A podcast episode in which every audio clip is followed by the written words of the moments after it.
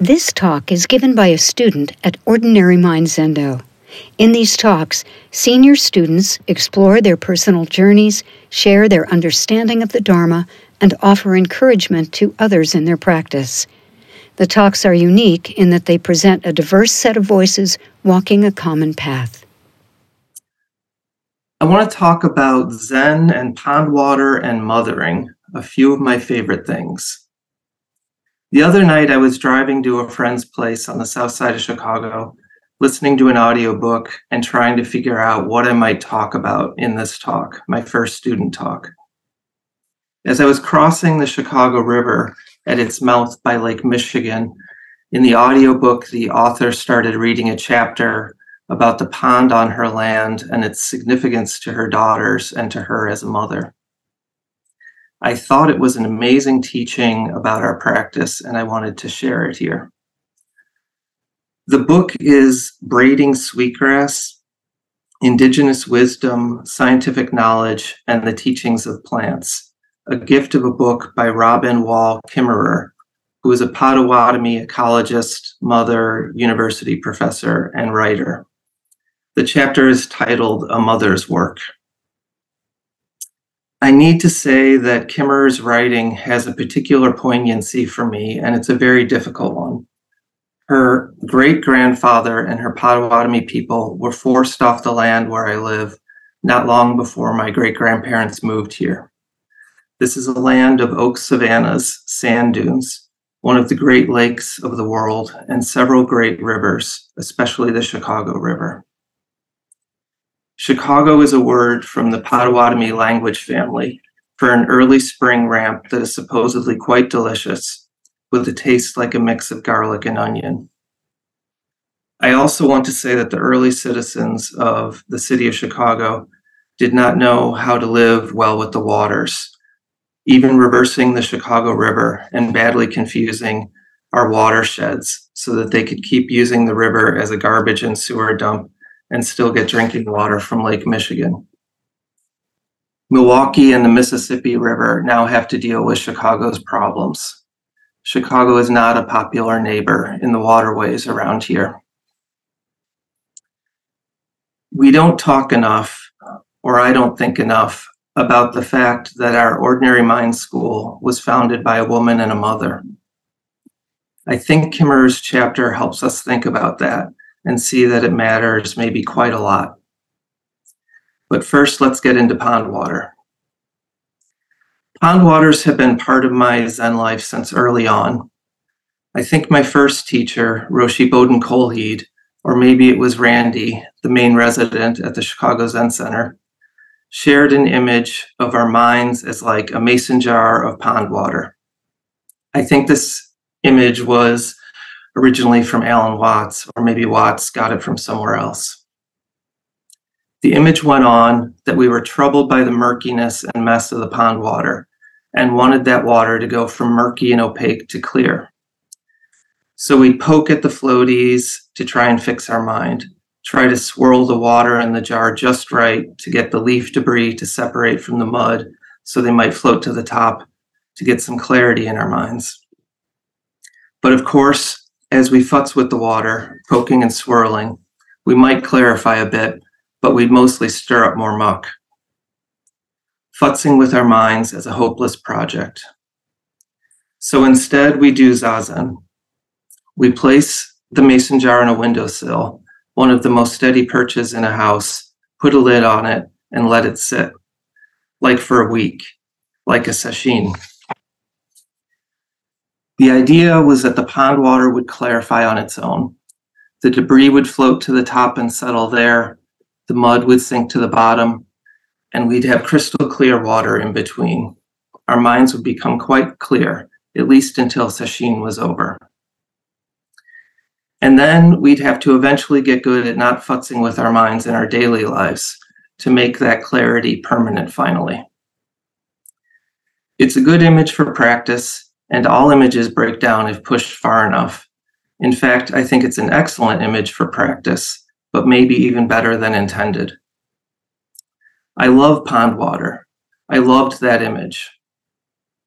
I grew up fishing.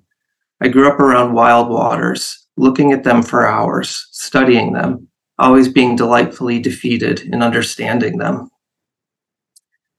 So I would sit in Zazen in those early days of practice and think lovingly about that mason jar full of pond water sitting on a windowsill on a bright summer day. The little twigs, the leaf debris, the mud of different colors, the beautiful brown murkiness and silt of the water refracting, sparkling clearly here and there. Maybe a cute little larva or two swimming in gyrations if I had a lucky scoop. Anyone who knows pond water knows that it doesn't clarify into something else. Pond water stays pond water, and it is gorgeous. Kimmerer knows pond water. The chapter I mentioned opens with her standing in her pond, wearing waders as she tries to clarify the old overgrown pond on her land. She could have just let the pond be in a detached study of its suchness and its impermanence. As it completes its life cycle and becomes completely choked with plants and algae and sludge, and slowly turns to a grass meadow and then maybe a maple forest. But she didn't do this. She is a mother. Detachment is not her practice. Kimmerer and her husband had recently divorced and had moved out of the country, and he had moved out of the country.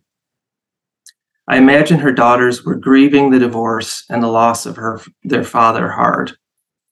She and her daughters had bought and moved into the house with the pond in the winter in upstate New York. The house had been advertised as having a spring fed pond, and her daughters were excitedly fixated on swimming in their pond in their new life. But come spring, the reality of the pond was very different than expected and advertised. More soup of plants and algae and mud. Kimmerer got to work. Like Kimmerer, in early practice, confronted with the painful mess and morass of our minds and ourselves, of our pond, of our world, we could have just read some Zen and done the beat Zen thing. Just let the suchness of our minds, the suchness of the world be, a kind of detached, passive nihilism, and a seemingly religiously sanctioned one. Jack Kerouac got there in this haiku from his Dharma bums. I don't know, I don't care, it doesn't matter.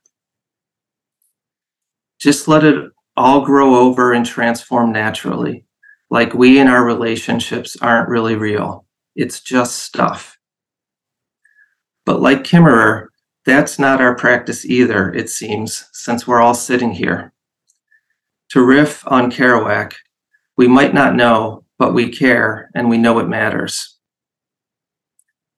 Kimmerer, when she had breaks from working or parenting, worked at trying to clarify that pond, to make the home her children needed. She wisely knew that their time with her at home, their childhood, was finite. So Kimmerer gets to futzing with the pond, mechanically pushing it to clarify, she hopes. But like the image of Zen and the mason jar of pond water, her practice and ours isn't that simplistic. She valiantly launches a canoe into her pond, bearing a rake to scoop up the algae to help her daughters. The first heavy scoop badly tips her canoe. Into the muck she went for us, maybe we jumped in to Zazen in a project to clarify our minds, clarify ourselves, like Kimmerer, with great good intention, because it matters to us and matters to the people in our lives. So we count our breaths, label our thoughts, concentrate on a koan, or try to just sit, sit there.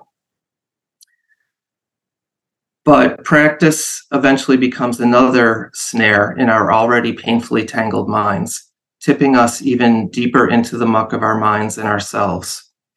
We, or I, start arguing with practice or abandoning it or feeling victimized by it. Frustrated, humiliated, covered in muck and snares, we set down our rake, try to dry off, and reassess. When Kimmerer does this, she gets more sophisticated. Remove the nutrients, not the growth. Get rid of mud that feeds the plants and algae. Our corollary in our practice might be that we get more sophisticated, try to get rid of our needs or transform, transcend them. No gain or loss, no right or wrong. Get rid of our needs, like getting rid of the mud, might then stop the painful grasping and rejecting that ever grows and tangles and binds us. Without needs, our minds might finally become clear, our self at peace. Back to Kimmerer and her pond. She found that the mud filling her pond couldn't be removed. Shoveling it up from the bottom just spread it around the water as she pulled it up. It sifted through any screen she could fashion. We probably also found no shovel or screen that could remove our needs.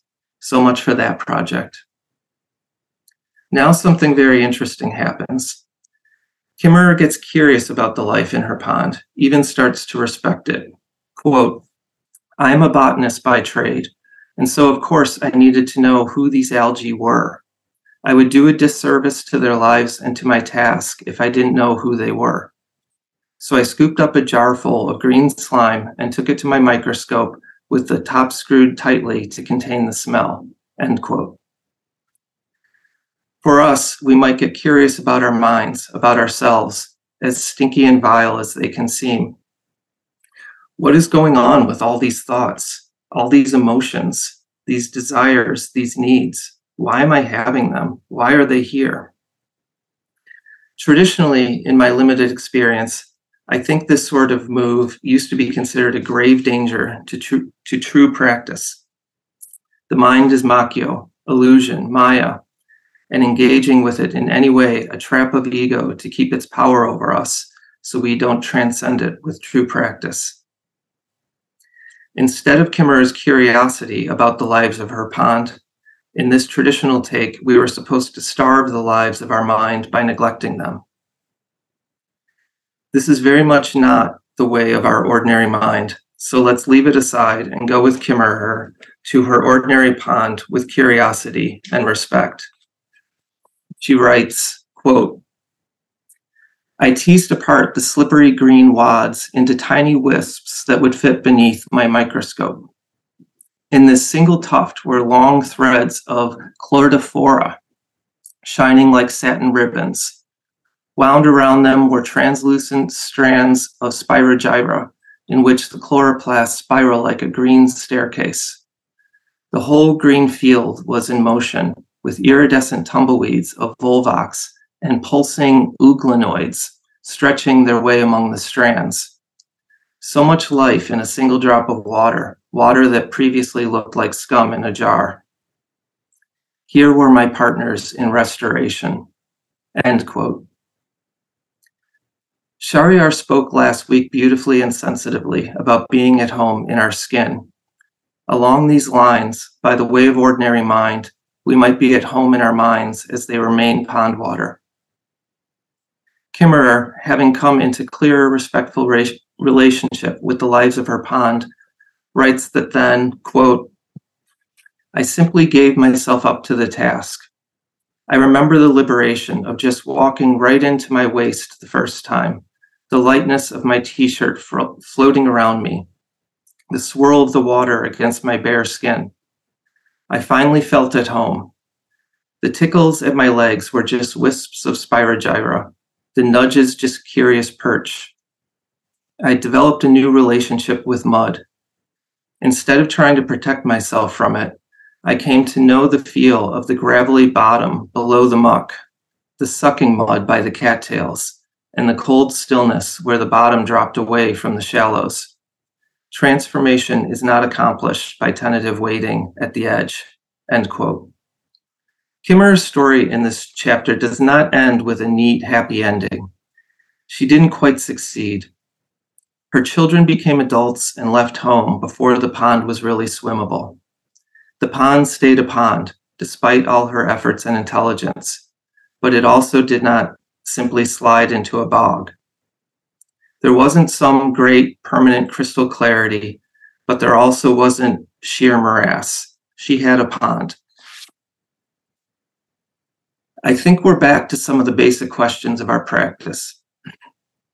How do we live well with the waters of our minds and all their inhabitants, and the waters of the world and all who they touch? Gary Snyder makes the observation in his book, The Practice of the Wild, that human beings are wild animals.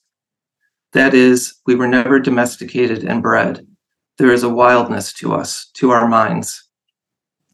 And there is husbandry here as well, a great word that Wendell Berry uses that Berry champions. Zazen, it seems to me these days, is a really interesting dance or combination of wildness and domestication, wildness and husbandry. We sit, often trying to do it right, to make our minds or ourselves, the pond, the way we think it should be, so that we'll be okay. These are Barry's curative fantasies. But they don't work, or they don't work for long, at least for me. The wildness comes into play. We lose, the wildness even overwhelms us for a time. We get righted again, and we sit there again, maybe more humble. We haven't chosen to be humble because it's a virtue or because we'll maybe get more power that way. Those would be more curative fantasies. We're more humble because we lost. The way of losing is a tough teacher. And again, we also don't go beat Zen we don't just let it all ride. We sit still until the bell rings, and then we bow. There are more bells, clappers. We bow more, all these wild creatures doing it in synchrony. Then we walk, a bunch of bipedal animals walking evenly spaced at the same slow pace in loops. More bells, more bows, very civilized we sit again, back to the pond, over and over. Of course, this has got to get into our daily lives. That's why we're here. The subtitle of Joko's first book, Everyday Zen, is from Freud Love and Work. Here's me practicing in my daily life this past week. The other day, my workday is kind of a mess. It's fast ending, and I've done half of what I planned to do. Deadlines slipping away. This is a mess, and it's my life today. I could curse the day and hope for a better one to come, throw this one in the trash, and move forward with some hope. Or I accept that this is it.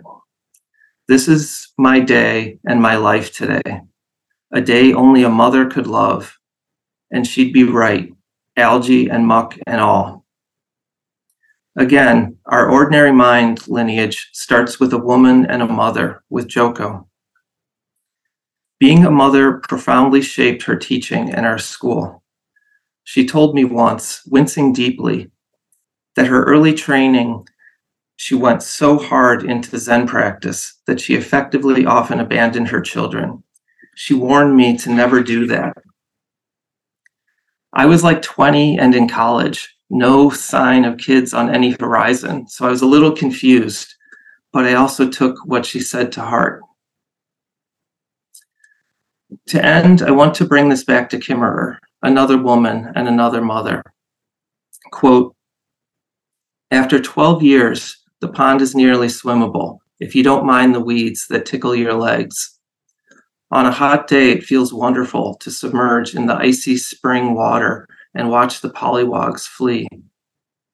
Emerging with a shiver, I have to pluck bits of algae from my wet skin. The girls take a quick, quick dip to please me, but in truth, I've not succeeded in turning back time. So it is my grandchildren who will swim in this pond, and others whom the years will bring. the circle of care grows larger and caregiving for my little pond spills over to care to caregiving for other waters. The outlet from my pond runs downhill to my good neighbor's pond. What I do here matters. Everybody lives downstream. My pond drains to the brook, to the creek, to a great and needful lake. The water net connects us all. I have shed tears into that flow when I thought that motherhood would end. But the pond has shown me that being a good mother doesn't end with creating a home where just my children can flourish. End quote. And with that, I would like to particularly hope for a world where Israeli and Palestinian children, Jewish and Arab children can flourish.